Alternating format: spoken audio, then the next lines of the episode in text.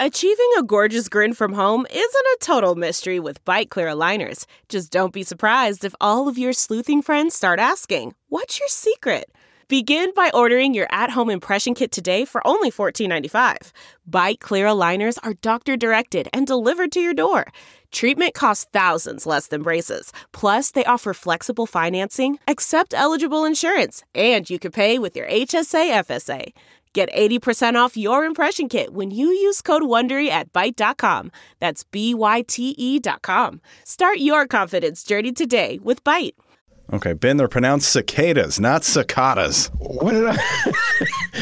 Oh, my God. Call them cicadas. Shut the window. They're out there, though, whatever they are. Here's my cicada. Is it cicada or cicada?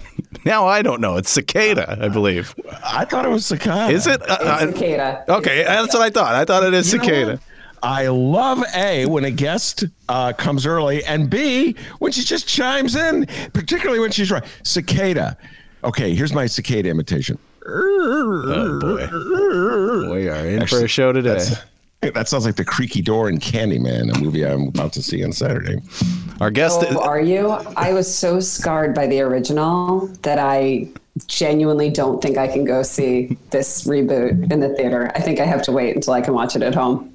All right. I love that my guest is talking early, and I'm not going to reveal who this guest is. I love it. The suspense builds. Who could the guest be? It's somebody knowledgeable about Candyman. And by the way, I share your fear of the first Candyman. I talk a big game about how I watched it, but mystery guest, what I did was I had my hands over my eyes like this. And then I had this with my fingers in my ear going. Mm. That was the last time that I was 12 years old, and I watched it with my older sister's boyfriend, and then they went out for the night. So it was the last time that I ever went into my mom's room and was like, I'm scared. I have to sleep with you in my life. Wow, 12 years old. God, am I old. I was a lot older than 12 when I saw Candyman. Well, you have a reason, mystery guest, for being scared. Because you were 12. I, on the other hand, was, I don't know. I was old. Anyway, D. All right. Back to you, young man. Your Ben Joravsky show for Thursday, September. What is it? September 9th is just moments away with a mystery guest. I mean, you see the name when you click on YouTube or the download, but it is a mystery guest. And it's brought to you by SEIU Healthcare, Illinois, Indiana, the Chicago Federation of Labor, our sponsors, the Chicago Teachers Union, and Chicago Reader. Chicago Reader for all things there is to know the city of Chicago. Where to go, what to do, what to eat, what to drink, what kind of pot to smoke, and so much more. Chicago Reader, chicagoreader.com. Check out the latest column from our very own Ben Joravsky. And if you want to help out this program and this very old podcast host, well, you can. chicagoreader.com /Joravsky, J-O-R-A-V as in victory, S-K-Y. chicagoreader.com /Joravsky. Go check that out, and you can become a bin head. Find out more information at chicagoreader.com.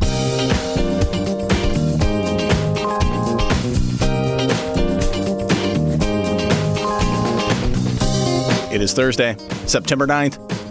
And live from my apartment and his attic, this is the Ben Joravsky Show.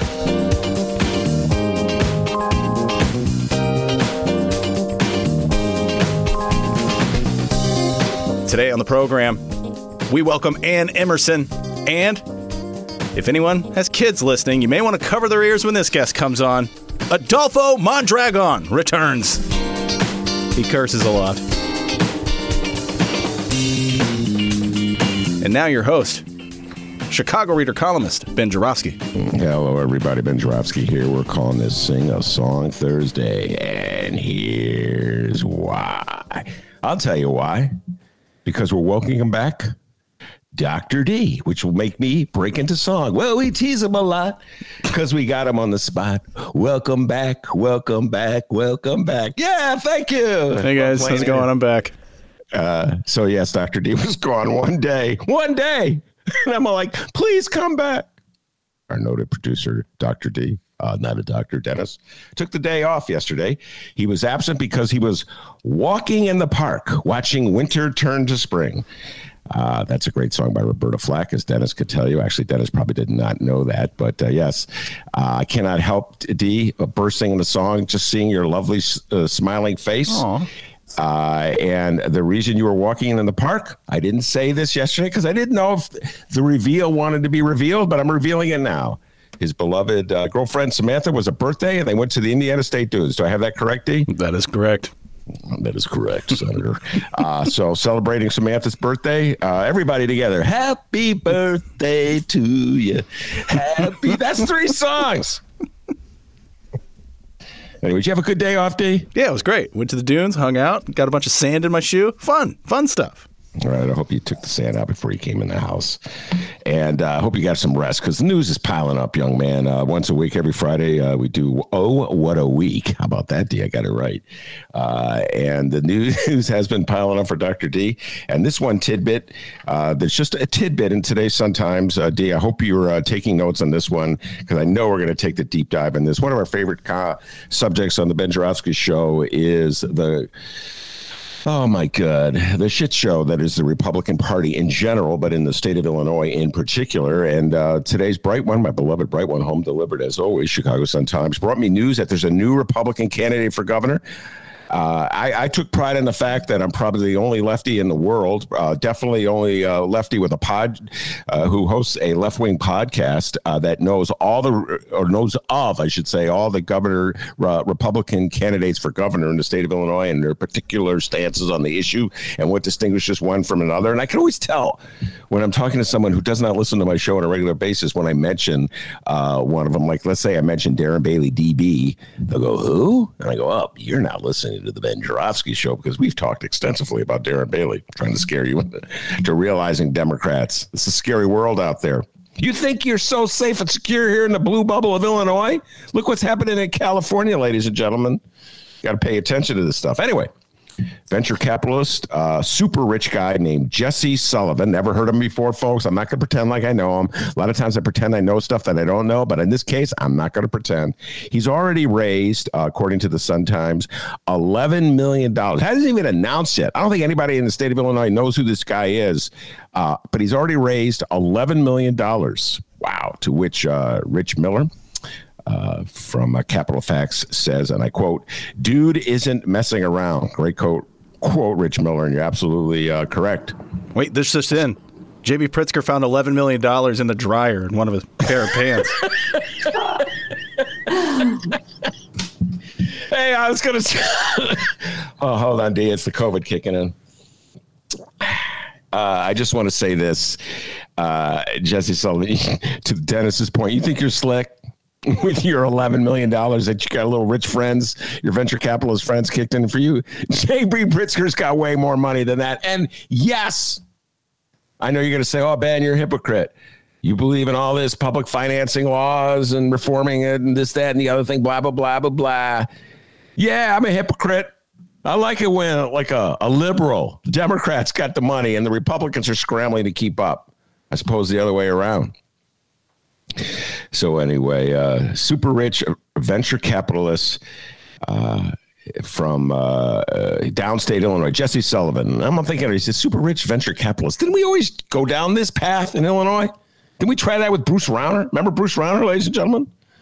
My source for all this, by the way, is, as I said, the Chicago Sun-Times, a story with no byline. Apparently, nobody wanted to be associated with this dude. I don't, just kidding. And here's the quote from the Sun-Times. Sullivan has declined Sun-Times requests for an interview this week. Not a good sign, ladies and gentlemen. Hasn't even announced he's officially running. He's already ducking the press. Well, we'll see. Sooner or later, Sullivan, you're going to have to answer some questions. What's your opinion on abortion rights, for instance? What's your opinion about that new abortion law in Texas? What's your opinion about the Supreme Court ruling on that issue? How about this one? What's your opinion about whether Donald Trump won November's election? That question tied up Gary Rabine, another Republican candidate. When he was asked Rabine. You know... If I want to call him Rabine, I'll call him Rabine. What's the difference, D? Cicada, what's the difference? What is it again? Rabine or Rabine? Rabine. Both of them. Whatever. He's not going to be the nominee anyway, so why are we wasting our time talking about him? I'll tell you why we're wasting our time talking about him, because he totally epitomizes the helplessness of the Republican Party. Follow me on this, folks. Someone asked him, well, candidate, whatever your last name is, what's your position on whether Donald Trump won the election? His response, more or less, was along the lines of, I'm not smart enough to know that. Well, if you're not smart enough to know whether Donald Trump won an election that he clearly lost, I don't know what qualifies you to be governor of the state of Illinois. Once again, people, MAGA controls the Republican Party. Donald Trump controls MAGA, at least for the moment. So if you want to win the Republican primary for governor, you have to declare your allegiance to all things Donald Trump and Jesse Sullivan. That won't change for you, no matter how many millions you may raise from your cronies. We got a great show today, everybody. Yes, indeed. Our first guest is here. Ann Emerson, top aide to Scotty Waguespack. I'm looking at her right now. She showed up early. I love when guests show up. And she's already weighed in with some funny comments about Candyman. In the second part of the show, election lawyer Adolfo Mondragon will show up. We call him El Dragon. And yes, Dennis is absolutely correct. He's known to have a potty mouth. So we'll do the over-under again. How many minutes before he drops the F-bomb as he explains Chicago politics, election law, and all kinds of issues, including Zoom court. And I think I'm going to ask him to weigh in on the Supreme Court ruling as well. Everybody has to weigh in on that one. Anyway, Ann Emerson, welcome to the show. Thank you so much for taking time to join us. Thank you so much for having me. When Dennis mentioned potty language, I just assumed that was because you were going to refer to me as my full title, but... Yes, we'll get to that. Her full title, and she has a sense of humor about it. And we'll get into that, whether you should have a sense of humor about some things. I know it's probably best to have a sense of humor. But Ann Emerson, before we get into what were the meat of the matter, was along with a good friend of this show, Joanna Klonsky. Joanna, if you're listening, hello. Was completely and totally and unfairly dehumanized and trashed by a certain alderman of the 45th ward named Jim Gardiner, who I don't know, never met, but I'm not off to a good start with this guy. Haven't met every alderman. No, I've stopped meeting aldermen a while ago, but I know I've known tons of aldermen in my lifetime, and most of them can refrain from talking about women without throwing out the B word immediately or the C word immediately. Apparently, Jim Gardner's got some issues on that front, as has been revealed. I guess I'm going to give a shout out to Block Club. I know Ann's going to correct me and tell me exactly who broke the story first, but I'm giving a shout out to Block Club because they've done some great coverage of this. So Ann was kind enough to come on the show and talk about this matter. And I don't know, Ann, to me, it's part of a larger trend, hostility toward women in general. And I'm going to bring in the Texas law regarding abortion. I think that's all part of this larger issue. And then what's going on at the Park District. I want to give a shout out to Scotty Waguespack, Ann's boss, one of the few aldermen who's spoken up on behalf of the female lifeguards who've been largely ignored in the city of Chicago, particularly by the Park District. And so shout out to you, Alderman Scott Waguespack, for standing up on their behalf. All right, Ann, let's just start with the beginning. Why don't you introduce your first time on our show? So just take a moment to introduce yourself to our listeners so that people can see what a great person you are and that you bear absolutely no resemblance to the things. Oh, I might. Who can tell, right? You know? Thank you so much again for having me. So Ann Emerson here. I am currently the Chief of Staff for the Committee on Finance. So that's my show down at City Hall. And previously, I was the Policy and Legislation Director to the Progressive Caucus from about 2015 to 2019.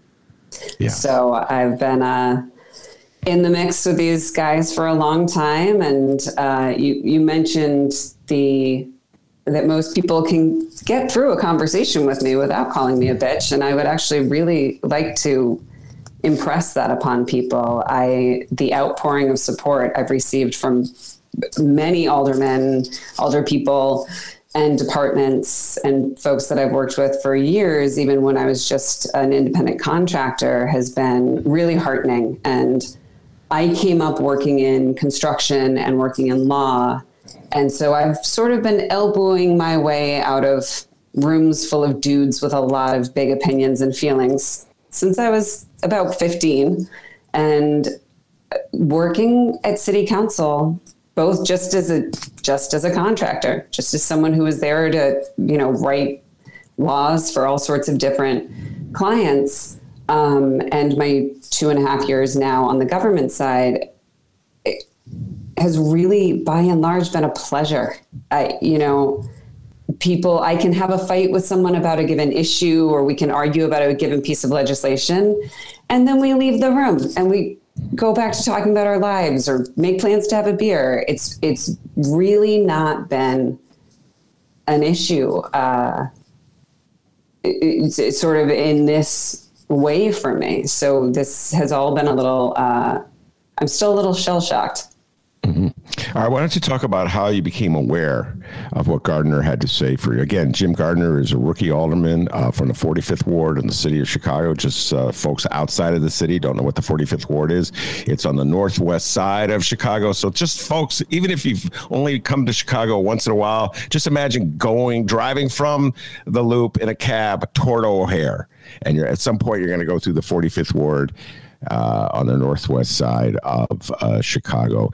And so how did you become aware of what Jim Gardiner had said to you in a text? We don't know who he texted, but anyway, how did you become aware of it? I became aware because I'm a terrible tweeter, so I apologize to all of these very lovely people who've sent messages of support and have followed me on Twitter. I get on Twitter once a fiscal quarter and, sort of catch up. I'm very much a passive observer, but appreciate everyone nonetheless. So a friend of mine sent me a tweet from the People's Fabric, who've been doing incredible work. And it's my understanding that I think they may have been first in receipt of these particular texts.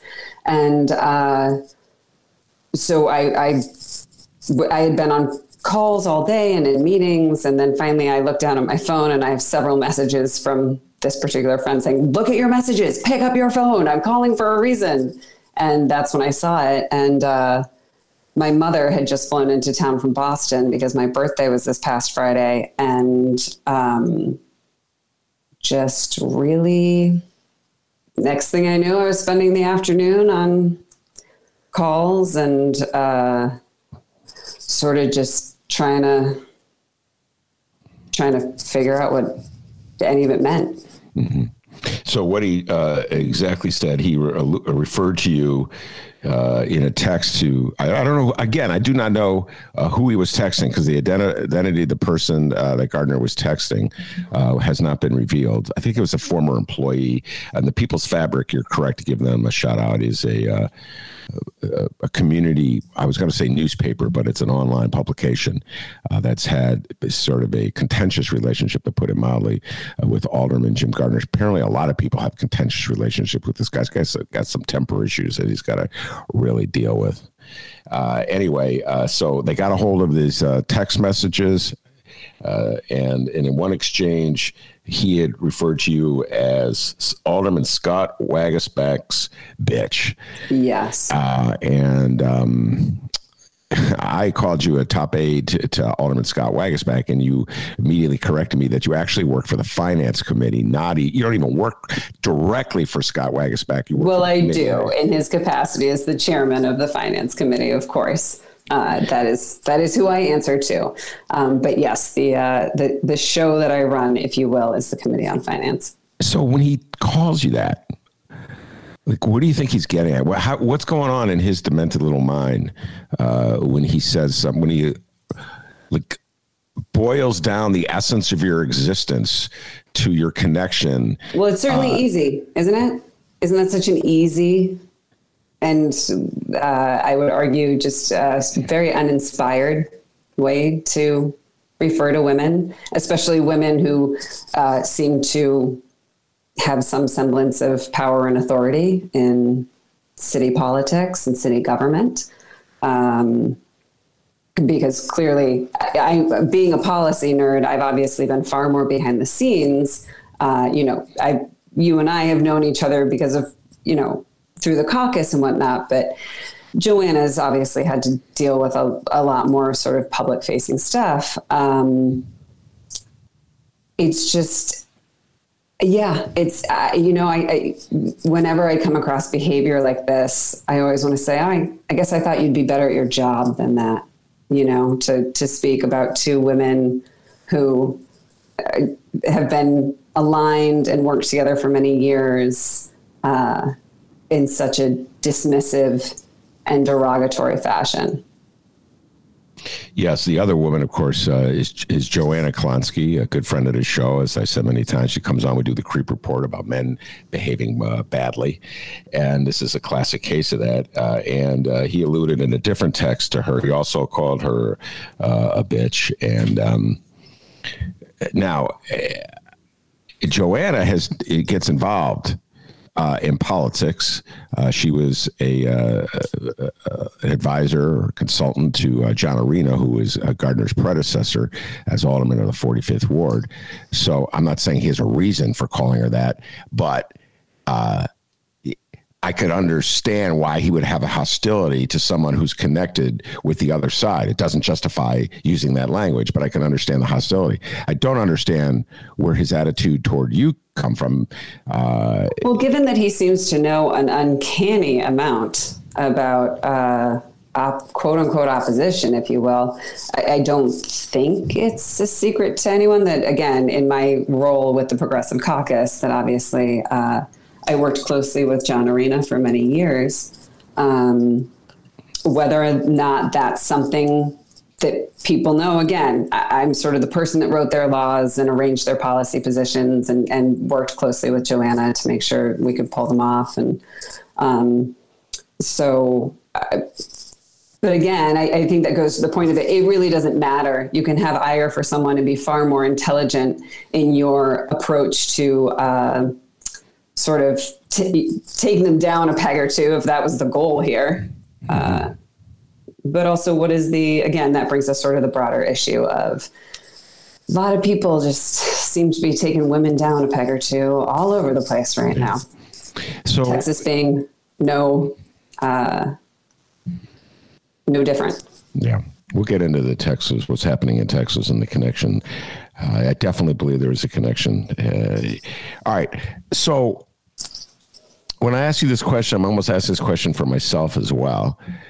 And so what do you think is the proper response in a moment like that? By the way, so these texts reveal that he also said nasty things about Alderman Tom Tunney as well. And so what, and some neighbors, some residents of his ward that he just obviously cannot stand. So here he is. It's been publicly revealed that he called you the B word. He really doesn't even know you at all, in a very dismissive and hostile manner. So what do you think is the proper response when someone is so aggressive and it comes out? How do you think the injured party should respond?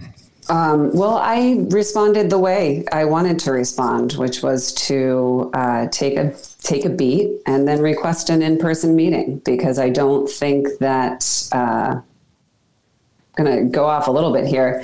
I think that often I compare this to sort of the times when I was young. I was, 11 years old, taking the train through Boston to go to school every day, and met with, sexual or harassing or, clearly gender motivated harassment from people. And you learn, it's sort of put in you to not yell for someone to come help you out, not say this creep is touching me right now or making me feel uncomfortable or blocking my way, because people sort of look at you like, you're making us all uncomfortable. Why are you putting us all in this position where we have to face this and stand up against it. And I didn't want to be drawn in. I needed a minute. I didn't want to be drawn into one of those situations where I was sort of expected to take a rote apology over the phone for something that I wasn't entirely sure how I felt about it, or what my obligation to myself and to others, and especially these people who are living in a ward who are completely muted when they're represented by someone who's coming after them personally, physically, through their language, through intimidation. So he texted me, and his text verbatim said, "Good morning, Ann. This is Alderman Jim Gardiner. Please call me at your convenience. Thank you." And I responded with, "Good morning, Alderman. I would rather have a face-to-face meeting about this. Do you have availability after council on the 14th?" I've heard nothing since. Radio silence. It'll be a week ago today, tomorrow morning. So I think that this seems to be part of a pattern. And there are plenty of other people who deserve representation who've experienced similar outbursts. And so I just feel an obligation to have accountability that means something, as opposed to picking up the phone, sort of have to accept an apology, and that box is ticked. Let's just, let me take a moment here to point out, contrast the responses, or the reach out, if you will, that Gardiner made after his texts were publicized. So we know there were three people I've mentioned already. There's Scott Waguespack. There was a disparaging comment in the text about how Scott's dressed, which at his worst, Scott's dress is better than I do, so I'm in no position to make fun of Scott's dress. Oh my God, Gardiner would have a field day with me, at least when it comes to dress. And then there was Tom Tunney, who he denigrated. Tom Tunney, the alderman of the 44th Ward, was denigrated. He denigrated Ann Emerson, and he denigrated Joanna Klonsky, as I mentioned. Now, that did not emerge publicly for a couple days. But anyway, that hit the next day, I believe. The next day, okay. The end of the next day. So 2 men, 2 women. Gardiner called the men. He called Tom Tunney, and he called Scotty Waguespack. Called him directly. In the case of Ann Emerson and Joanna Klonsky, he sent them a text asking them to call him.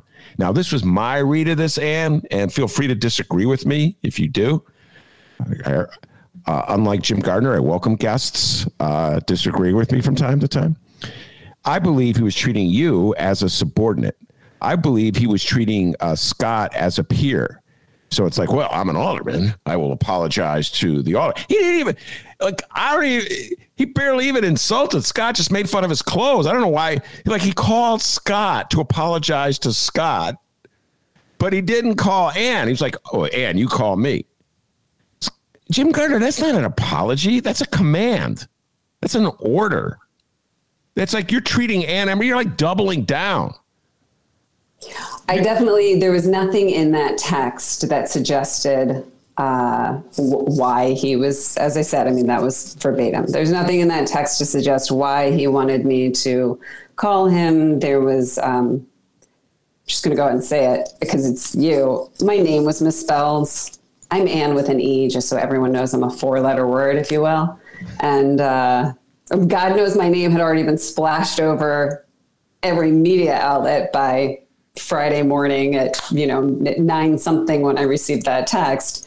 So I didn't have any missed calls from him. However, my work phone goes off at the end of the day, so. And either way, the point is right. He didn't reach me.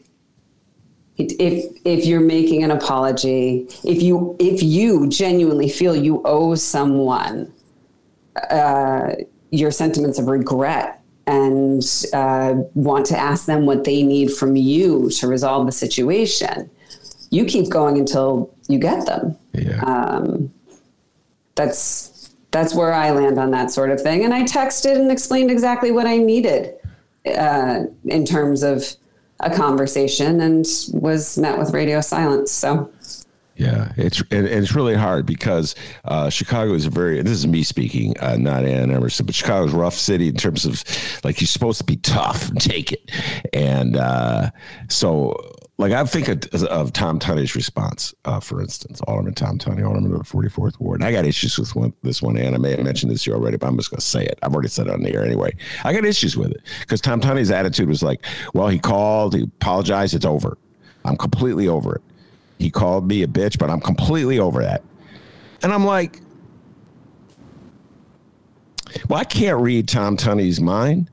So I'm just going to assume that he's one of the few individuals in the history of humanity who got immediately over being called out that way. Do you hear what I'm saying, Ann?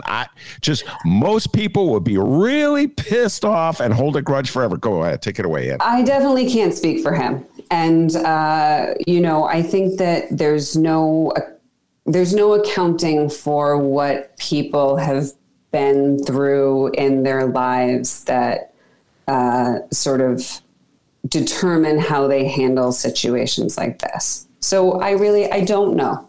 I don't know, and I wouldn't guess at it. And I enjoy a very respectful, pleasant relationship with Chairman Tunney. What I will say is that even in some of and I received so much support. I mean, people would be very surprised at some of the people who they would assume were on opposite sides of things. So like, oh, they mustn't have a personal relationship, or they mustn't have worked together in the past. I have worked with about 80% council. Yeah, about 80% of council in some way or another over the past 6 years. And furthermore, especially when you're a contractor, you do not, sort of like working a beat, you do not get anywhere by doing anything other than pleasing and thank youing everyone that you come across, not just because it's the right thing to do all the time. But also I don't know how other people get anywhere, but it's always been the easiest way to not have a door closed in your face and not set something up for failure. But even in some of the sort of messages of support I received, there was sort of that like, well, I know you won't give this the time of day. And I think that was meant in the sense of like, you know, you're tough, you're strong, you're capable, you have succeeded on your own. I understand that, but there's also sort of that, there's sort of that sentiment of what it means to not give it the time of day is just move forward. And my response to that is, well, I am going to give it the time of day because it's not just about me.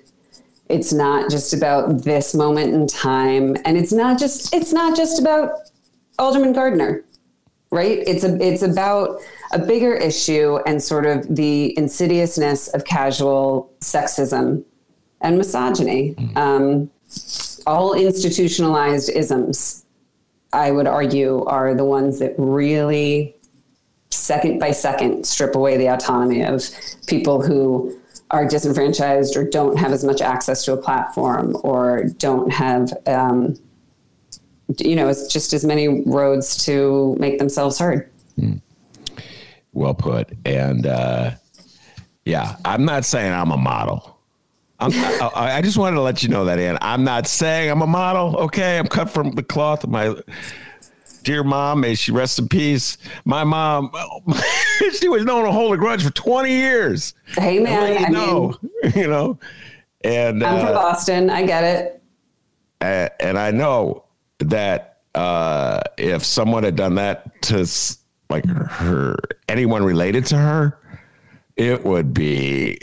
My mom was not impressed. My mother is a 78-year-old attorney from East Hartford and then Boston. And she was in town for all this. But also I'll say and she had some choice words, that's for sure, far more intelligent choice words.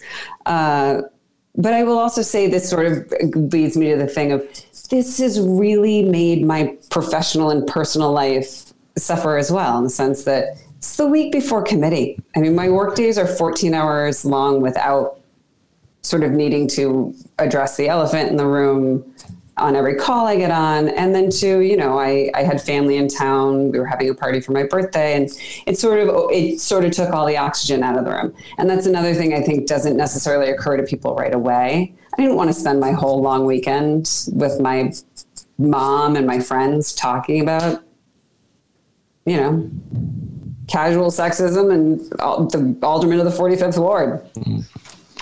Well, I will say, to the point that you've gotten support, I saw the latest Black Club story. They've been all over this. Got to give Black Club a shout out again.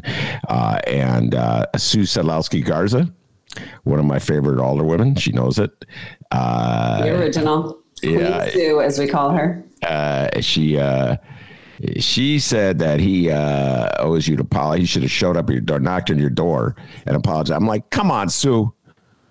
I don't want this guy anywhere near Ann Emerson's door. He could call her up. All right. That's me speaking, not Ann Emerson. So I love you, Sue, but come on now. I don't want him knocking on anyone's door.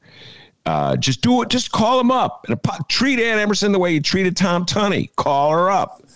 And then 20 aldermen signed a statement condemning Gardiner's behavior.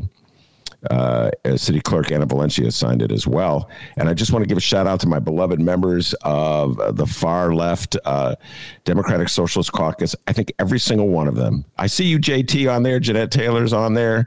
Byron Sixel Lopez. Absolutely. And I don't have Jeanette Sell. So actually, I hope she does listen, because I can't wait to see her on Tuesday and thank her. Yeah, I've tried to be in touch with as many people as possible to thank them. The support's been really... really heartening. And it just makes it a lot easier to when again, women have to do the work on the thing when they're the offended parties. It's made it a lot easier to sort of keep the conversation going until we get some semblance of accountability and response on this. And we'll close with this. We've been talking a lot on this show all week, as you can imagine, and about the Texas abortion law. And we will be continually talking about it. And I will be warning people that, you mess around here in Illinois, you can lose your rights as well. Exactly. California is facing this right now with it's only ever 4 years away. Yeah. So I started off talking about the wacky Republicans running for governor here in Illinois. You think you're safe, and you may not be. But in your mind, what's the connection between the law that was just passed in Texas and then upheld by the Supreme Court, essentially, and it's just sort of the antagonistic, aggressive behavior that is just sort of casually displayed by men toward women? The successes of the women's movement that we owe thanks first and foremost to, the revolutionaries that brought it forward for everyone, especially, those who had to fight the hardest and received the least uplifting, which, women of color and indigenous women. And that movement is being clawed back at a pace that takes up about 30% of my brain, 120% of the time.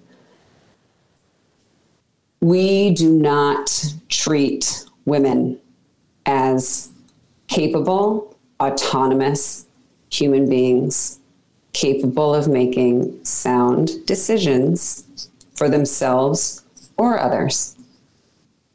And that's not accurate.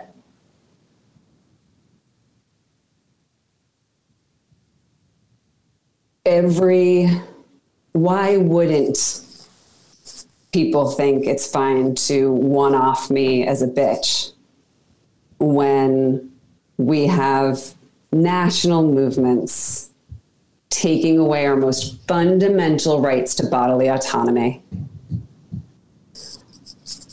And I don't know where to begin, and I'd be more than happy to come back on if you want to talk about it at greater length. But again, we talk about crime, yet rape is called sexual assault or sexual violence more often than not on news programs. We still have this, what I deem to be a deeply puritanical reaction to, much like the Parks District issue, issues of sexual harassment, sexual violence, abuse. I get it. Those are all very icky things, but they are realities that women and many other disenfranchised identifying people have lived with every second of every moment of every day. And it's exhausting. And I think that when we're just so still deeply influenced by this. Oh, that's kind of gross, and it's kind of touchy, and it gets into people's private lives, and it gets into people's bodies, and it gets into sex. I hate to break it to you, but for everybody that it's actually victimizing, it's all they ever get to think about. So I don't see how anything changes. All right, Ann Emerson, thanks for coming on and talking about this. And yeah, maybe I will bring you back for a larger discussion about the abortion law in Texas. I'm with you 100% on that one. I see the connection. It's just like more violence against women, more control, and more totalitarian. Man, I tell you what, the right, they discovered for about a brief moment the concept of liberty when it came to vaccine mandates, and then having embraced it, they just suddenly discarded it and really fast when it came to the Texas law regarding women and what they do with their bodies. It's very interesting, different attitudes about liberty. Ann Emerson, thank you so much for taking the time to talk to us. Thank you so much for having me. Now I'm going to hop off and figure out how many people I offended in the past 20 minutes. Oh, you didn't offend anybody. That's Ann Emerson. Thank you very much. We're going to take a break. When we return, Adolfo Mondragon will be with us. Hey, everybody, we're back. Before we get back to the show, though, live streamers, we do have a show. We recorded it yesterday. We just didn't live stream it. Go check it out. chicagoreader.com/Joravsky. Ben, who did we have on the show yesterday? Who did we have on the... Oh, my goodness. That was a great show, live streamers. Yes, it just shows you... I shouldn't expose the backdrop of the Ben Joravsky show because we're hanging by a thread sometimes, Steve, technologically, but Dennis has figured out a way to do the live stream. He's brilliant. The guy's a genius. And apparently there's only one computer that can do it. So when the doctor took that stroll through the park, watching winter turn to spring, we couldn't do the live stream. But yes, DJ Nate dropped it. It's on YouTube, and it's actually the video image. You can see me in my Bulls hat. And Monroe Anderson looking very dapper, as he always does. And we were talking what else about Trump and Texas. And then Jason Lee joined us. And Jason is our in-house expert on Texas. He was born and raised in Texas, does political strategy work in Texas and Chicago. And then we really got into all kinds of issues about the politics of abortion and the crime issues in the city of Chicago. So really good stuff. If you missed it, I must say so myself. So you can check out the video. It's on YouTube. We just didn't live stream it, but we did record it. It is on YouTube, and you can download it. chicagoreader.com/Joravsky, Jorav as in victory, Sky. All right, let me hit this button here. I started the clock. Adolfo Mondragon should be on soon. Okay. So far, 5 seconds without cursing. So, I mean, he isn't on yet, but, I mean, it is a record so far, maybe. You know, it's pretty funny. So I got to, I shouldn't even, you know, I'm revealing so much. I'm like incapable. You know, it's like, I'm like Jim Carrey in Liar, Liar. Yeah, yeah. I can't help myself. I don't know what's going on. But so, you know, my guest, Adolfo, was like, where's the link? And I go, he sent it. Only I mistakenly sent the text to our last guest, Ann Emerson, who's probably wondering, what is this? This baby boomer is going around the deep end. Oh, Lordy. Yeah, we haven't had Adolfo on in a while, have we? No, we haven't had Adolfo on in quite a while. And I was Adolfo and I. There's Adolfo Mondragon. It all worked out well. Adolfo, I was just saying that we haven't had you on in a while. It seems like you've been on the show because you and I have attended so many baseball games together this summer. We've seen our beloved White Sox, and I want to thank Adolfo. Right. He's the one who got the tickets. He thought ahead of time. He got the tickets ahead of time. That's right. So we have a blast when we go to those games. But I've said this on the show many times, Adolfo, before we take the deep dive and the issues of the day. I just got to say this. You and I are pretty much the only people wearing masks at White Sox Park. I've pointed this out. And I don't know if this is a statement about you and I and the cautiousness with which we go through life, or it's a statement about just sort of the worldview of White Sox fans. Like, would it be any different at Wrigley Field with Cub fans? I don't know. I've not been to a Cubs game in so long. I cannot stand the owners of the Cubs. So I'm kind of boycotting the Cubs these days, Adolfo. But it's been a couple of weeks, about 3 weeks since you and I went to a game, and you've been to one since. Are there more masks at White Sox Park these days than there were the last time we were at a game, or is it still the same? If there were, it's a sprinkling, man. Like, it's got to be less than 1% of the stadium that has masks. You see here and there, but I think there was one game where we went and we like saw virtually no one. No. Yeah. But I see a sprinkling here and there. But you know, it's a lot of people are just super confident, you know, and that's great. If they're vaccinated and everything, that's awesome. And while you're in your seat in the open air, I mean, you're still pretty close to everyone behind you and around you, but you know, if you got the air circulating or whatever, okay, I get that. But if you're waiting in line or in the concourse, dude, what? Come on, man, put that fucker on. Yeah, man, put it on. White Sox fans, come on. I don't know if it's. I mean, like I said, it may be not just White Sox, but as you can hear my voice, I have a cold. Thank God it's not COVID. Yeah, but. If my brother-in-law came in last week to do some stuff, and then my sister and stuff were probably carrying it too. But that's how quickly I got it, and that's a cold. Imagine this infectious-ass Delta variant, you know? And so it just goes to show you, man, you got to wear that mask. Man, you don't have a cold. You're just up until 6 in the morning smoking cigarettes and drinking booze, man, like Tom Waits. It's all the smoking that I do, right? The last time we were out here, I don't know if this is the last time, but we're sitting here, and then there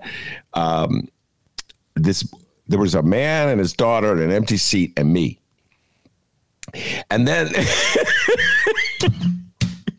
And then the wife came, the mom came, and she's walking up. She doesn't have a mask on. And I'm like, I look at the man, and there was an empty seat next to the man. So I say to the man, if you follow me, this one, people, I don't know if you're following me. I'm just going to go with it anyway. I say to the man, hey, could you like move down a seat or have your wife sit next to you so I don't have to sit next to her? Because she's not wearing a mask. The man looks at me like, I don't want to sit next to her anymore. So she sat down right next to me, and it is, I mean, we're outdoors. All right, people, I hear you. But it's awfully close for comfort. Yeah. I'm like, lady, just look at your husband, who you apparently don't like. He doesn't like you, but just look at him. What did she tell you? She said, I'm vaccinated, or what did she say?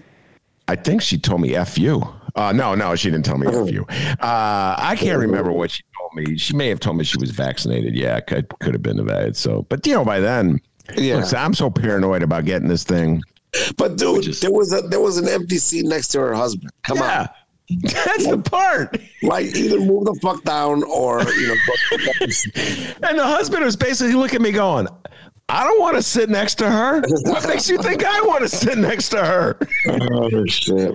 Oh, my God. And then the White Sox lost the game. There you go. On top of everything else, the White Sox lost. So I finally went to a winning game, which is cool because I thought I was jinxing them for a while. You thought you were. Okay. I was, yeah, I was. No, but I finally went to a good game and they won, and so I felt really good about that shit. You know? All right. Let's move on. I have a whole bunch of issues I want to talk to you about. I sent you your homework. Did you get a chance to read your homework assignments? I did, and it's pretty interesting, but it's very simple, too. The homework assignments, turns out they're not hard homework assignments. I never give guests hard homework assignments. No. The issue is it's an interesting issue, but at the heart of it, it's some lazy detective work is what it is. All right, let's get at it. We talked about Jason Lee was on the show yesterday. We talked about it, and I've been thinking about it ever since. And I'll give a little summary, and then I'll kick it over to Adolfo. And as I do, remember, Adolfo is an attorney, a practicing attorney. B, he's a former political candidate. He ran for alderman and state senator. And C, he lives on the south side of Chicago in the back of the Yards area. I believe his alderman is Raymond Lopez, alderman of the 15th Ward, who's really making his name as a tough law and order alderman. So Adolfo has a lot of opinions on this, and the issue that was addressed in the Chicago, and he's a civil libertarian, Adolfo Mondragon. That's something else you should know about him. Real civil libertarian, maybe even more than I am, if such a thing is possible. And so the issue we talked about it yesterday is this: that there is a conflict, to put it mildly, between some police officers, some detectives, and prosecutors with Kim Fox's office as to whether charge should be filed in certain high-profile murder cases. Shooting cases, and the police want the charges filed, and the prosecutors are telling the police, we can't take this to court and file charges because your case isn't strong enough to win a conviction. We don't want to have to go through this whole process and not get a conviction. So you got to come back with stronger evidence. And the police are resisting, and they say that we want to file the charges on ourselves if we have to, and it's going back and forth, and it's sort of leading to this this notion that's out there, Adolfo, that the crime, the shootings, the violence in Chicago, an astounding amount of violence in this city, there's a correlation between that and the reluctance of Kim Fox and her prosecutors to crack down on criminals and throw the book at him, so to speak. So that's just the general setup. We talked about it yesterday with Jason Lee. Your thoughts, Adolfo? Yeah, I think when you read the news article, it's pretty clear to me right away as a lawyer that this matter completely turns on lazy detectives in that area. The case of, that they talk about with the shooting of the 7-year-old, I think, right? Mm-hmm. Now, everybody, including Kim Fox, no matter what you believe, everybody, when something like that happens, wants swift arrests made, and they want, to get the culpable individuals behind bars. But in this case, anyway, They did some investigation. They had some amount of information, but they didn't have enough to arrest the guy. And the detective, the prosecutors told the detective, go do more cop work and get the fucking facts. And the guy comes back and says, I'm tired. I've been working on this for 2 days. I want to go home and see my family. Well, tough shit, motherfucker. If anyone has ever read the book about John Wayne Gacy and how they caught him. I think it's called like Killer Clown or something. They know that those cops worked endlessly because they had only a certain amount of time to get the goods on John Wayne Gacy before he either hid all the evidence or he bailed on them or whatever. And they worked, it was around Christmas time. It was like right before Christmas. So, I'm not crying any tears for these detectives who are working, for 2 days in a row or whatever. They're tired, and I don't want to go get more evidence. So just either, well, in this case, the detective said, well, fuck it, then don't charge him. But his higher-ups were like, no, charge the fucker. And they're like, then go do the detective work. If you want the charge on the guy, go do police work. Go do it. Get the goods on the guy, get the right guy, and then get that evidence so that the prosecutor doesn't have to struggle, even if it's circumstantial. Get a good circumstantial case and try the fucker. Mm-hmm. And what gets me is that these higher-up cops, they have horrible, horrible numbers on closing out murders. And so they just want wins. They want to fudge the numbers or whatever. And so their lazy asses don't want to fucking put the time in to get the evidence. But then you get politicians who want to fucking sound tough on crime and want to blame the prosecutor for this. I'm glad that I live in a time where a prosecutor and their office is willing to say, like, no, this isn't enough evidence. Go get the fucking evidence before I put charges on this person. Because once you charge somebody, the percentage of, you know, whether you're right or wrong, and particularly if you're wrong, you know, the chances that this innocent person is going to find their way out of this case is very slim.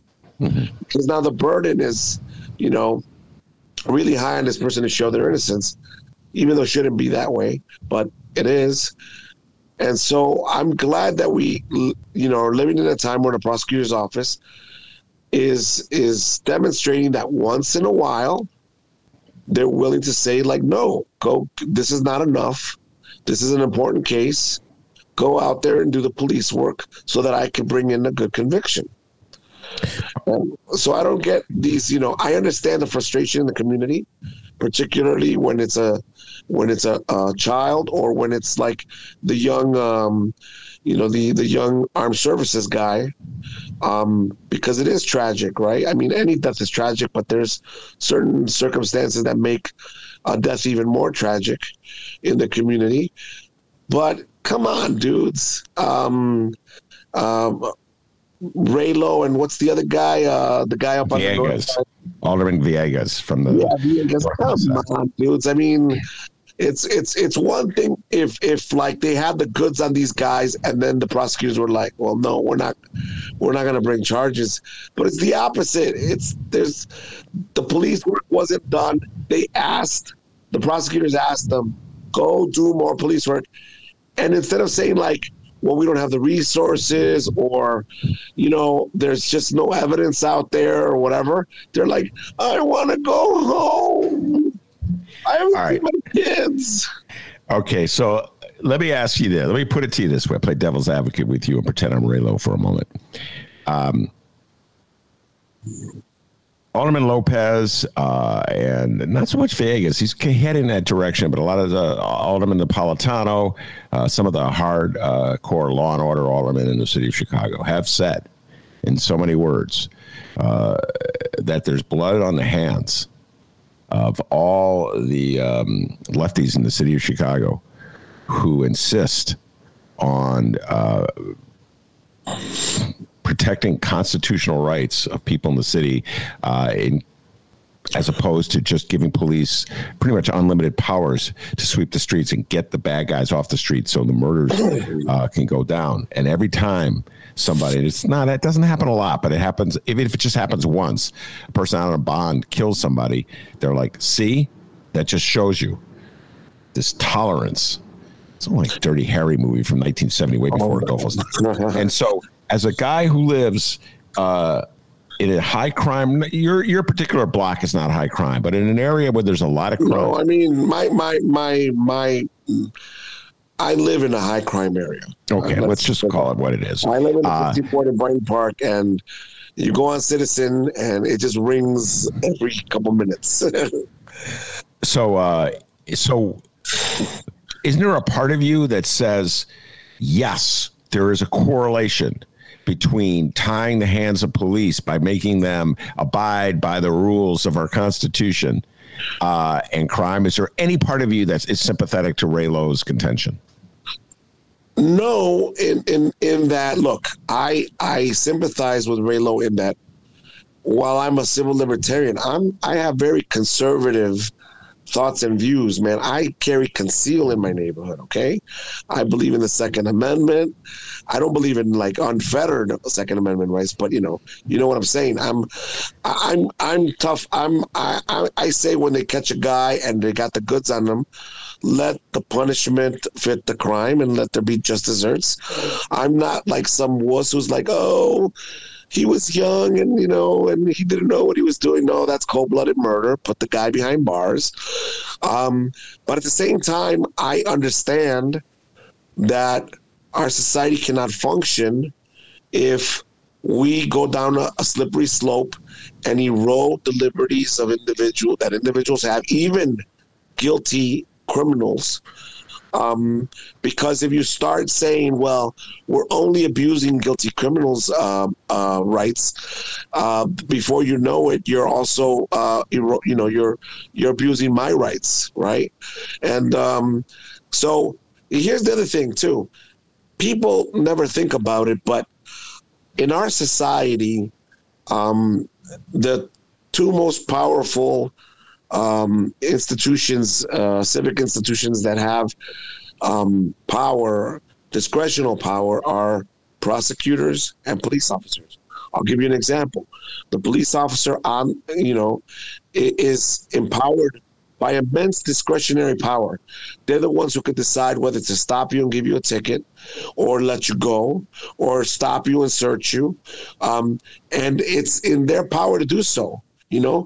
When the cop tells you, like, well, I can't do that, I got to arrest you. No, they have power to make a judgment call and say, I'm going to give you a warning, or you did something bad, but I'm going to let you go if it's something minor. So they have discretion to choose who to stop, who to harass, who to mess with. And that's already an immense amount of power. Prosecutors, too. Who do they throw the book at? Like in this case, the prosecutors could have easily said, yeah, I know we need more evidence, but fuck it. It's an important thing. Let's lock this guy up. Does your gut tell you that this is the guy who's guilty? That's good enough for me, And so they already have an immense amount of power on who they could mess with and change their life dramatically, that it's important that there be checks and balances on them so that they don't abuse this power and that they don't end up, getting used to that power and letting it go to their head, so they start searching in, every individual in town. It's like this. If we wanted to live in a society where there's like virtually no crime, then we wouldn't have the Bill of Rights. We'd allow cops to just search everyone whenever they want it. And yeah, you'd find a lot of drugs, a lot of guns that way, but you also have a repressed society, a society where there's no freedom to do anything because everyone would be scared to go out on the street for fear of being searched or beaten or anything like that, in the name of let's put criminals behind bars. And at the end of the day, you still wouldn't get rid of crime anyway.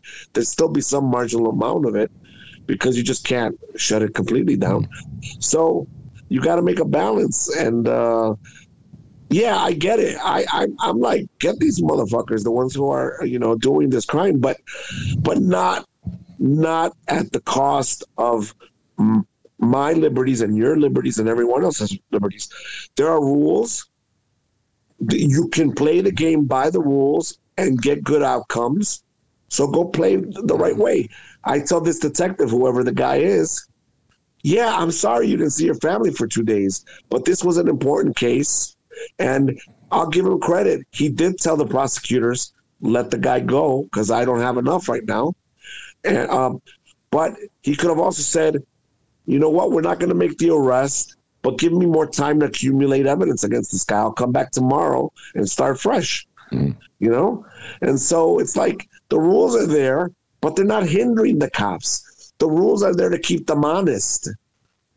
And if they would only do their work, they can get good results within the rules that are supposedly binding them. Now, if you had this debate in your neighborhood, in Brighton Park, where you live, for folks in the neighborhood listening, with Villegas or Raylo or any of the other aldermen who are hardcore, who do you think the people on the block would be cheering? Would they be cheering for you, or would they be cheering for Villegas and Raylo, et cetera? Well, I guess you find a little bit of both. I think that the what would make the difference here would be what their perception of the individuals who did the crime. Like, if their perception was like, everyone knows who did it, so go and arrest them, well, then, yeah, you know, then they'd be with Raylo. Like, oh, everybody knows. Well, if everybody knows, where's the fucking evidence, right? I mean, but if people were like, hey, man, I've been stopped by cops, you know, incorrectly many times. Hey, I live in this neighborhood, but I understand you got to do things by the book because I don't want somebody innocent going to jail or having to go through this, you know, without. And come on. And in this case, again, you know, the clock doesn't even start ticking for people who don't know until you make an arrest. You have 48 hours from the time you bring someone in arrested to let them go if you're not going to charge. Here, they hadn't even made an arrest. They still have plenty of time to go find more evidence. But the higher-ups wanted an arrest, so they made the arrest and put the clock on, you know. And when they couldn't come up with more evidence by the time the 48 hours were done, they wanted to extend the clock. It's stupid. They should have just kept investigating, then made the arrest, and everything would have been A-okay. But because the numbers are suffering, it sounds like this area has a miserable, probably a miserable record on closing out homicides. And the guy was like, my guys need a morale boost, so we need a win. That's not good enough. They need a win, so let's put some guy who we don't know if he did it or not behind bars. Come on, dude. And you know what? A lot of times the guys that they want to get are scumbags. But you can only get a scumbag for what he actually did, not for what somebody else did. That's another part of our rules. Yeah. You know, I didn't mention this to you before we went on the air, but listening to you talk, this has been on my mind a lot. I've talked a lot about it on the show. Get your thoughts. Some of the same people, follow me in this, Adolfo, some of the same people who are demanding that police be given extraordinary powers in these matters to arrest, even if they don't have strong evidence at the moment, or just sweep people off the street and lock them up just to get them off the street, regardless of whether it violates their civil liberties of the people swept off the street, are now saying that government is denying their civil liberties when it comes to making them get a vaccine mandates. In fact, it's the police union in the city of Chicago that's the loudest on this, which I'm like, what a hypocrisy, right? Sorry, you arrest people left and right for all sorts of stuff like jaywalking or whatever, but if you got to go get a vaccine, well, no, fuck that. You can't enforce a rule on me. I mean, that's just utter stupidity. All right. So what's your view as a civil libertarian? And folks, this dude is a civil libertarian. You got to hear. Sometime we're going to take a microphone to the White Sox game and just tape our conversations because they're pretty all over the map. And we cover a lot of topics, including civil liberties. This guy is a real civil libertarian. Adolfo Mondragon is. So and, in terms of privacy and vaccines at the workplace, look, we have a demonstrated history of requiring vaccines for everything. From the time you want to get into kindergarten through like 6th grade, 8th grade, every couple of years you have to show that you've had vaccines to be in the public schools, in the school system, period. When I went to college, I almost didn't get matriculated my first week there because I had to show that a certain vaccine that I got in a certain year. And so I had to dig out my vaccine card and demonstrate that, or else I wouldn't have been admitted. Right there, like day one, you know, they were like, oh, by the way, you haven't showed that you were vaccinated on a certain date. So there's already a demonstrated history that we've done this in the past, and it's been something that has not impeded our liberties at all, whether it's privacy or your ability to. Some people are claiming that these things impede your free speech. I don't know how, but they don't. These requirements do not impede any of your liberties. And so to me, I mean, they are not only that, but the rules, these mandates make exceptions for certain things like medical history, and they even provide a religious one, which I think is legit, but a lot it's subject to abuse, right? So they're already making exceptions, and it's just like, dude, not only that, on top of that, you add public policy that says that we have a demonstrated history that vaccines you know, save lives in pandemics of the past, against illnesses like polio and other diseases. And so, you know, whether it's, you know, the yellow fever or whatever, right? Vaccines work. They save lives. So what the fuck is your problem, dudes? Get on the fucking program. Yeah. And again, as judges have been saying, for example, for against DeSantis, you may have a right to drink, but the minute you get in a car drunk, you know your right to drink is fucking surpassed by our right as a society to be free of drunkards from the fucking road. Same thing here. You may have a right to feel that you don't need to be vaccinated. Fine. Then stay in your fucking house. Don't come out. You know, enjoy your liberty in the backyard. But the minute you come out and you start contaminating the rest of us, then your fucking right is now trumped by our societal right over your fucking views or whatever on that shit. Well, so, by the way, we got to give Adolfo a standing. The guy is battling right now. He's got a cold. It's like Pavarotti going on stage, and he's performing anyway. And give that guy some honey and tea. I listened to that riff, Adolfo. Good job. And I'm thinking, this idea just popped in my head. I'm not even certain I would make a religious exemption. I don't understand. I need to hear this. Right, what in the world makes the difference? Religion. If you argue that your core belief is that government has no right to force you to take a shot, if you say that that's your core belief and that as a result you will not, because of your core belief, allow yourself to be forcefully vaccinated, and that's your core belief. I don't know what this difference between just an atheist saying it and a person saying, well, my religious belief, my whatever sect of Christianity or Judaism I believe in won't allow. Why are we? Yeah, and why do we give more deference to the guy who says, to the Christian who says it, or the Jew who says it, as opposed to the atheist who says it? Yeah, so I agree with you there in terms of that's what makes it exploitative, right? I mean, anyone could just say, well, I don't believe on religious grounds, and therefore whether you do or you don't, right? Yeah. But here's where it does get tough is, for example, like, let's say Jehovah's Witnesses who don't believe in blood transfusions, right? Yeah. And they're in the hospital, and, you know, I've heard of cases where parents are like, no blood transfusion, and if they die, they die. And, you know, and there's a dilemma there between the doctor who swears the first two, right, and the wishes of this individual on religious, you know, that's tough, right? So I could see there maybe saying where religious might just barely trump, right? Here, you're right, it's a little different, but let's say it's kind of the same as with the blood transfusion. But the thing is there, with the blood transfusion, those Jehovah's Witnesses take the hit. They allow these individuals to die. So if you're going to say, I have a religious exemption for this, then you got to take the hit.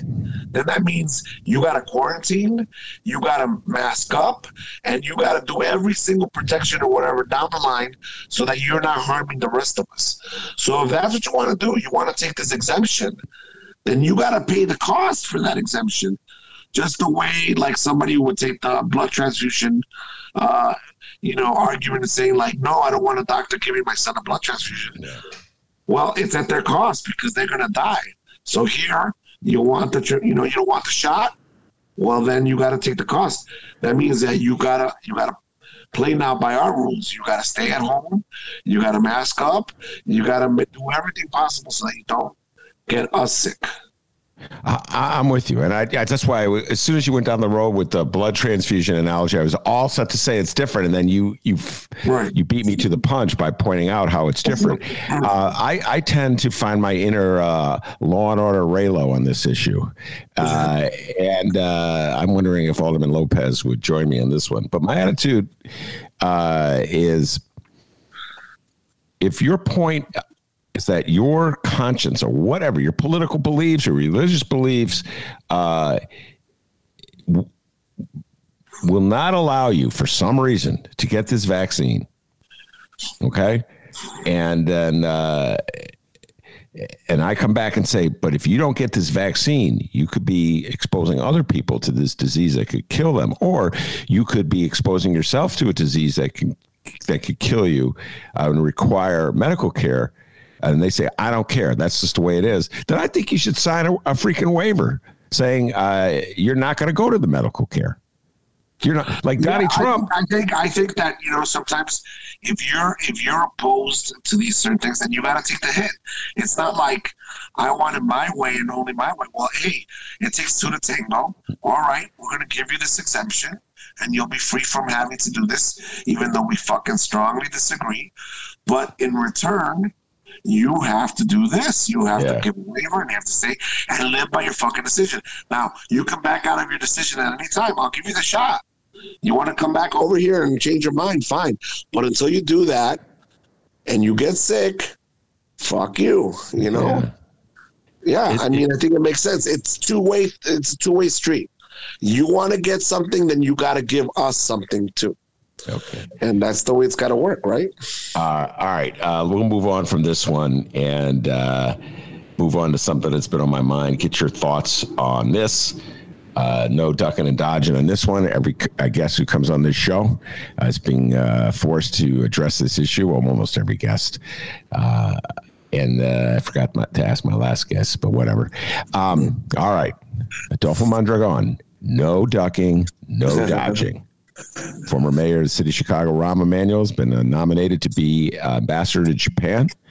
The lefties in the Democratic Party, myself included, saying what a disgrace that he was even nominated. Dems don't vote for him. My friends of the moderate persuasion are saying, Ben, come on. What do you care? Let it alone. It's just too much trouble for Joe Biden on this particular issue. Just let Rahm get his little ambassadorship and let him go off to Japan, and we're probably better off without him in the city of Chicago. Where do you, Adolfo Mondragon, stand on this issue? Go. Fuck Rahm. I mean, I hate how this system perpetuates and recycles fucking losers like Rahm, enrich them, because this is a man who got rich not because he had an enormous set of skills that, like, you know, he was industrious and he fucking, you know, went out and made this money. No, he worked in the White House, had all this insider information, which is what I consider insider information, that went out and sold his fucking ass, his insider information to the world and said, hire me, pay me a shitload of money, and I'll schmooze with the people I make contacts with while I had the privilege of serving in the fucking White House. Fuck him, because meanwhile the ordinary people have to fucking bust their ass to make a living wage, and his ass, because he was privileged enough to fucking work in the White House, gets to take this information and these contacts and then fucking whore himself out and make tons of money.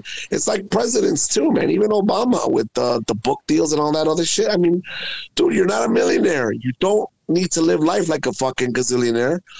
You're just a regular old schmo, just like the dude I knew who taught me fucking con law. You're a lawyer. Hillary Clinton, too. Go work at a law firm. You'll make a lot of fucking money. You won't make gazillions of dollars, but you'll make $300,000, $400,000 a year. That's a lot of money. You can live a really good life that way. You don't need to be a millionaire. You know, and the same shit with these, you know, with Rahm, it's worse because this dude didn't even have a skill, like a profession. He just enriched himself, and he's like a millionaire, man. This dude has millions of dollars. Yeah, why? I would say, instead of saying millionaire, I'd say multimillionaire. Multimillionaire, because that's what Obama, because he was able to get on the phone and call like important Republicans and fucking lobbyists and shit like that because of the people he met at the White House. Fuck that. That information should be considered the same way I've always believed as inside information when you get like a stock tip before like you're able to actually act on it. I mean, it's the same thing. There should be a fucking paper that you sign when you work at the White House and say, any connections or whatever like that, you're fucking prohibited from using in any fashion for like 15 years. And then after that, you could do whatever the fuck you want. Well, I thought he was going to duck and dodge. He didn't duck and dodge at all. Yeah. And the thing is, at the end of the day, like, yeah. So, okay, so you're like, but Joe Biden will be hounded by him if he doesn't cast him away in exile somewhere so that he's not a bother. Who the fuck is Rahm going to bother? I mean, the dude is done. He is talented at fucking giving himself press and promote. Like, the way I understand this whole Japan thing originated was he started a rumor saying that he was up for the fucking ambassadorship like 2 years ago. So he's the one who put the rumor out to get himself this fucking ambassadorship, yeah. Probably like as an option for him if other shit didn't pan out or whatever. And I'm like, fuck this fucking, I mean, like, total scumbag. I mean, like, is it enough that he already made millions and he lives this absurd-ass life? I'm recalling Maya Dugmasova did a brilliant piece in the Reader back about some podcast, I think it was, that was about Rahm or something like that. She listened to all. Yeah, no, I'll tell you what it was, because I had her on the show and interviewed her, but it was hilarious. Maya Dugmasova, who should have gotten a pay raise for this, dedicated her life for about a month or so, or her work life anyway, to listening to Rahm's podcast. When Rahm was mayor of City of Chicago, we'd have a sit-down conversation with various Chicagoans. And Maya listened to them all and then wrote a long article. Go ahead. Finish your thought. If you from that man, his musings and shit, he's living in a fucking different world, clearly. And part of it is because he is a gazillionaire and he doesn't have to live. Maybe when he was growing up, and definitely his parents, knew what it was like to work hard and all that other stuff. But this motherfucker is living in some other world where there was an episode in this podcast where, like, he was musing about having his kid at dinner with the CEO of some fucking Fortune 500 company and, like, telling his kid some utter bullshit about life. And I'm like, and how lucky his son was to have these dinners with him, with Fortune 500 and politicians and all that. I'm like, you are living in some fucking other world, dude. That's why your sense of the world is fucking warped. Yeah. And for us to give him another elite and privileged fucking position in government is utter bullshit. This guy should just go live off his millions and shut the fuck up. All right. I got to ask you this. I hadn't even planned to ask you this, but my obsession, which I'm really restraining myself from talking about all the time, I tend to dwell in the past because the president is so horrible on so many fronts, Adolfo. But I watched episode 1 on Tuesday of the Ryan Murphy 10-part series on Clinton and Monica Lewinsky. I don't know if you saw that by any chance. Oh, I missed it. Right, it's every Tuesday, right? Yeah, every Tuesday. Well, you could watch it tonight. They're dropping a new episode.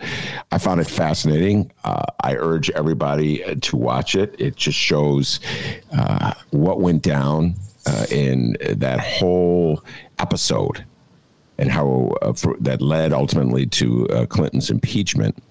And ultimately, in my humble opinion, it's led to sort of the disfigurement of the Democratic Party, because Bill Clinton is such a freaking hypocrite and so clearly and obviously a con man that it makes it that much harder for Democrats to go out and win over voters. I believe that. I honestly believe that. I saw that. Yeah. That's why Donnie Trump won in 2016.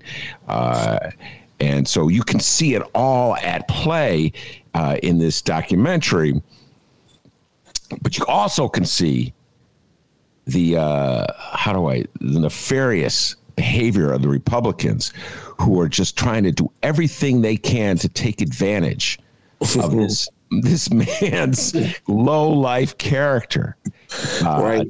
But they make it easy. That's my thing about Democrats. Gary Hart, for example, dude, brilliant dude, right? I mean, I was young, but he was like a great hope and shit. And then the motherfuckers over here having an affair. I mean, they make it easy for Republicans who do a better job of covering up their pedophilia and all this other shit that they pretend to be against but are actually, you know, totally engaged in. It's just like the Democrats make it easy for these fuckers to just pick away at their vices and their, you know, and all their bad behavior. I never liked that hillbilly dude. I didn't vote for him the first time. I voted for him the second time, but only because by then he, you know, he had served one term, and I was like, well, wait, were you even old enough to vote in '92? That was my first election. That was my freshman year in college. When you say you didn't vote for him, you telling me you voted for George Herbert? I voted for the status quo. I voted for George Herbert Walker Bush, who, you know, like every president is controversial, but there was some decency in the man. If you look back now, there was also some other fucked up stuff that he did with Lee Atwater and, you know, other shit too. But none of these fuckers are perfect. Even Obama. I mean, there's a lot of stuff that I could criticize about Obama too. And, you know, and I think the guy's a good guy and he's decent, but he's also fucked up in a lot of ways. But my point is that I never liked that hillbilly Bill Clinton, and I didn't vote for his ass because I knew something was up with him. And, you know, years later, it all comes to fruition and we know all the truth about, you know, how much this guy was a con artist. I remember guys in college telling me about Bill Clinton, about how this con artist in him, about how he excelled at getting other people to do his homework at Yale Law School. I mean, yeah, the guy was brilliant, but if you go around having people like Hillary and everybody else in your class do your homework, I mean, what the fuck? You know? Oh my God, Hillary's been carrying that guy for years. Let's not go down the Hillary road. I will say this: I flash back to 1992. I'll probably be recollecting this a lot because I will be talking about this series, ladies and gentlemen. Just bear with me. I'm obsessed with it. I feel it explains what went down in the 90s. It really explains so much about the dynamics of where we are politically speaking right now. The way the Republicans play the game, the way the Democrats play the game of politics, that is, and why the Republicans ultimately have been more successful than the Democrats. And we think it's all about issues, and we think that it's not. It's just raw politics, and the Republicans are just out in the open. Republicans play hardball, and Democrats are pussies, you know? Well, Democrats play hardball on themselves. Rahm Emanuel was tough on unions in Chicago, the teachers union. Republicans, they're wusses, man. I mean, take the 2000 election recount in Florida. The Democrats came in and they were all like civil and like, oh, gentlemen, we are going to do this and blah, blah, blah. Fucking Jim Baker went in there and he was like, fuck this shit. We're going to fucking win this motherfucker. Yeah. And then they got their judges, just like Texas, they got their judges lined up in the Supreme Court and won their decision. I'm exactly with you. No. And Jesse Jackson wanted to go to Florida. My God, you got me talking about 2000. Jesse Jackson wanted to go to Florida. And Al Gore's campaign said, don't go. They were embarrassed by Jesse Jackson. Meanwhile, you had all these Republicans in the streets rattling the cages. And you're right. Democrats back off from fights with Republicans, but they're really tough with lefty Democrats. They're really tough on AOC and anybody who dares to fucking go against their own hypocrisies within the party. And, they're really good at fucking battering their own fucking team, man. Talk about throwing people and their own team under the bus. They love to do that shit, but, you know, God forbid they go up against a Republican. Oh, no.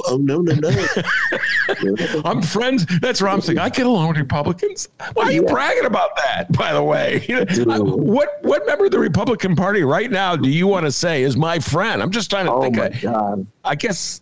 Kinzinger is the one guy who's acted on it, but even he's a right winger, so I don't. Anyway, neither here nor there. I'm gonna make you watch this show, Adolfo, because I've been meaning to watch it, you know, because it looks fabulous, and I like the fact that Monica Lewinsky, who, by the way, I mean, talk about Democrat hypocrisy and fucking white feminists too. They threw her under the bus, bitch. Yes, they did. It's a travesty what happened to her. I'm glad that she was positioned socially enough where she could marry someone and then lead a life. And although she, you know, her life has never been the same after that. I mean, no, she's not married. She didn't marry anybody.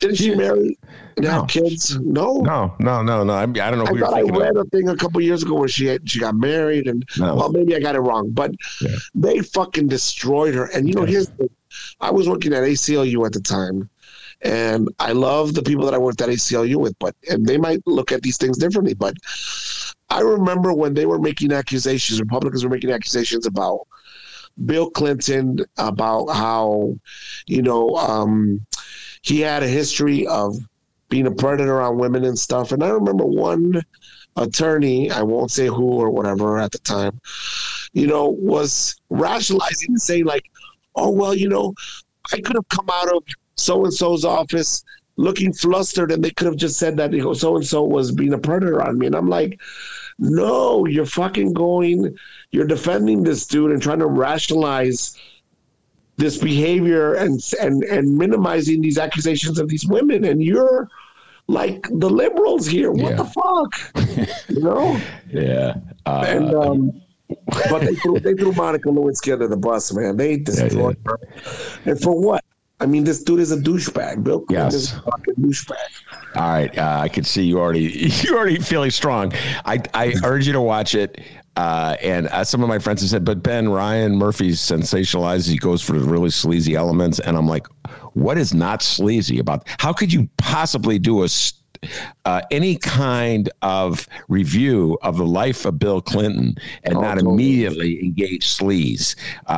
And so if you don't, if you believe the world is pristine, and you believe the propaganda that the Bill Clinton feeds you, then maybe you shouldn't watch this movie, because it's going to open your freaking eyes about how you were bamboozled, Democrats, by this con man who is probably a slicker con man than even Donald Trump.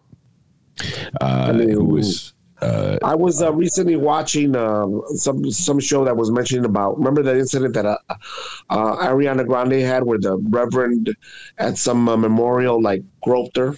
Yes. Well, behind on the dais, it was Jesse Jackson and Bill Clinton were on the dais that day too with this Reverend guy. And if you notice, when Ariana Grande was up there, Jesse and Bill Clinton were fucking talking some shit about her, man. You could tell they were like, look at her. Oh, yeah, she's all good and everything. And I'm like, these old ass motherfuckers are on a dais in public. Yeah. And they're fucking leering on this young, hot, you know, artist. And it's clear that they're talking about her, man. They're just like, look at her, look at her. Oh, yeah, yeah, look at her, look at that. Yeah. And then this other guy goes up there and then gropes her a couple minutes later. It's just like, dude, these guys are scum, man. They're horrible. Yeah, and I hate to say it, but I voted for Bill Clinton twice, having said that. All right, my own culpability at all. Adolfo, you took one for the team coming on, even though you have a cold. So I want you to go get some rest, drink some tea with honey. I'm going to bring you on a lot sooner than I did the last time, if for no other reason than I clearly, you're a guy who's ready to discuss the ongoing Clinton. Oh, we got to talk about court Zooms also. Oh, next time. So, Adolfo Mondragon on Zoom Court, ladies and gentlemen, could be its own separate podcast. We didn't even get to that. So, all right, Adolfo, get well and go White Sox. I'll talk to you soon, all right? All right, take care. Hey, Dr. D, shout out, bro. Hey, thanks, man. All right, guys. I want to thank Adolfo Mondragon. By the way, how many F-bombs do you think he dropped? Frank kept track. Frank actually has the number. Take a guess as to how many F-bombs he laid out there. I would say, Frank calculate. Okay. Seems like more than the number Frank has, but I mean, I trust Frank. I would say 20. 20. Is that your final answer, Ben? Feel good about 20? Yeah, 20. 37. How about when I asked him about Rahm? I loved his response. Can we keep that as a clip? You know, do you remember the first words out of his mouth when I asked him about Rahm? Well, can you remind us? They were, and I quote, "Fuck Rahm." Oh wow! Like okay. Anyway, you will not hear this on Lumpin' Radio, guys. I don't get paid that well. Oh Lord, that will make it. God, yeah, he was in rare form. I think it was the cold. The cold just loosened his inhibitions. Anyway, I want to thank Adolfo Mondragon, and Ann Emerson did a great job in the opening talking about what it's like to have an alderman just say all kinds of denigrating things about you. So thank you very much, Ann, for having the guts to come on. I really appreciate it. And I want to thank the man, the myth, the legend, the pride and joy of Alden, Illinois, without whom this show would be possible. This guy who has mastered, ladies and gentlemen, I don't think you appreciate how he's mastered the intricacies of podcasting. Somehow or other, we get on the air. I don't know how he does it. I think he's got like wires to his neighbors. Cable. It's weird. It's weird over here. It is weird. Ladies and gentlemen, this is definitely a bootleg operation, but God bless them. The pride and joy of Alton, Illinois, without whom this show would be possible. And as Ann Emerson, Adolfo Mondragon, and Rahm Emanuel would weigh in with this one. Back home in Alton, they call him White Lightning. Give yourself a raise. Take it out of petty cash. See you tomorrow, everybody.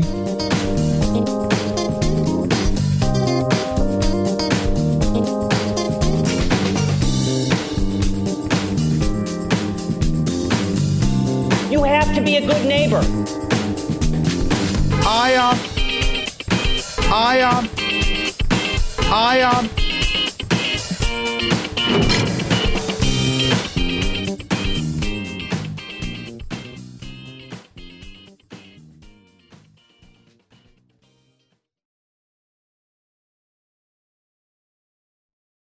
You know how to book flights and hotels. All you're missing is a tool to plan the travel experiences you'll have once you arrive. That's why you need Viator. Book guided tours, excursions, and more in one place. There are over 300,000 travel experiences to choose from, so you can find something for everyone. And Viator offers free cancellation and 24/7 customer support for worry-free travel. Download the Viator app now and use code Viator10 for 10% off your first booking in the app. Find travel experiences for you. Do more with Viator.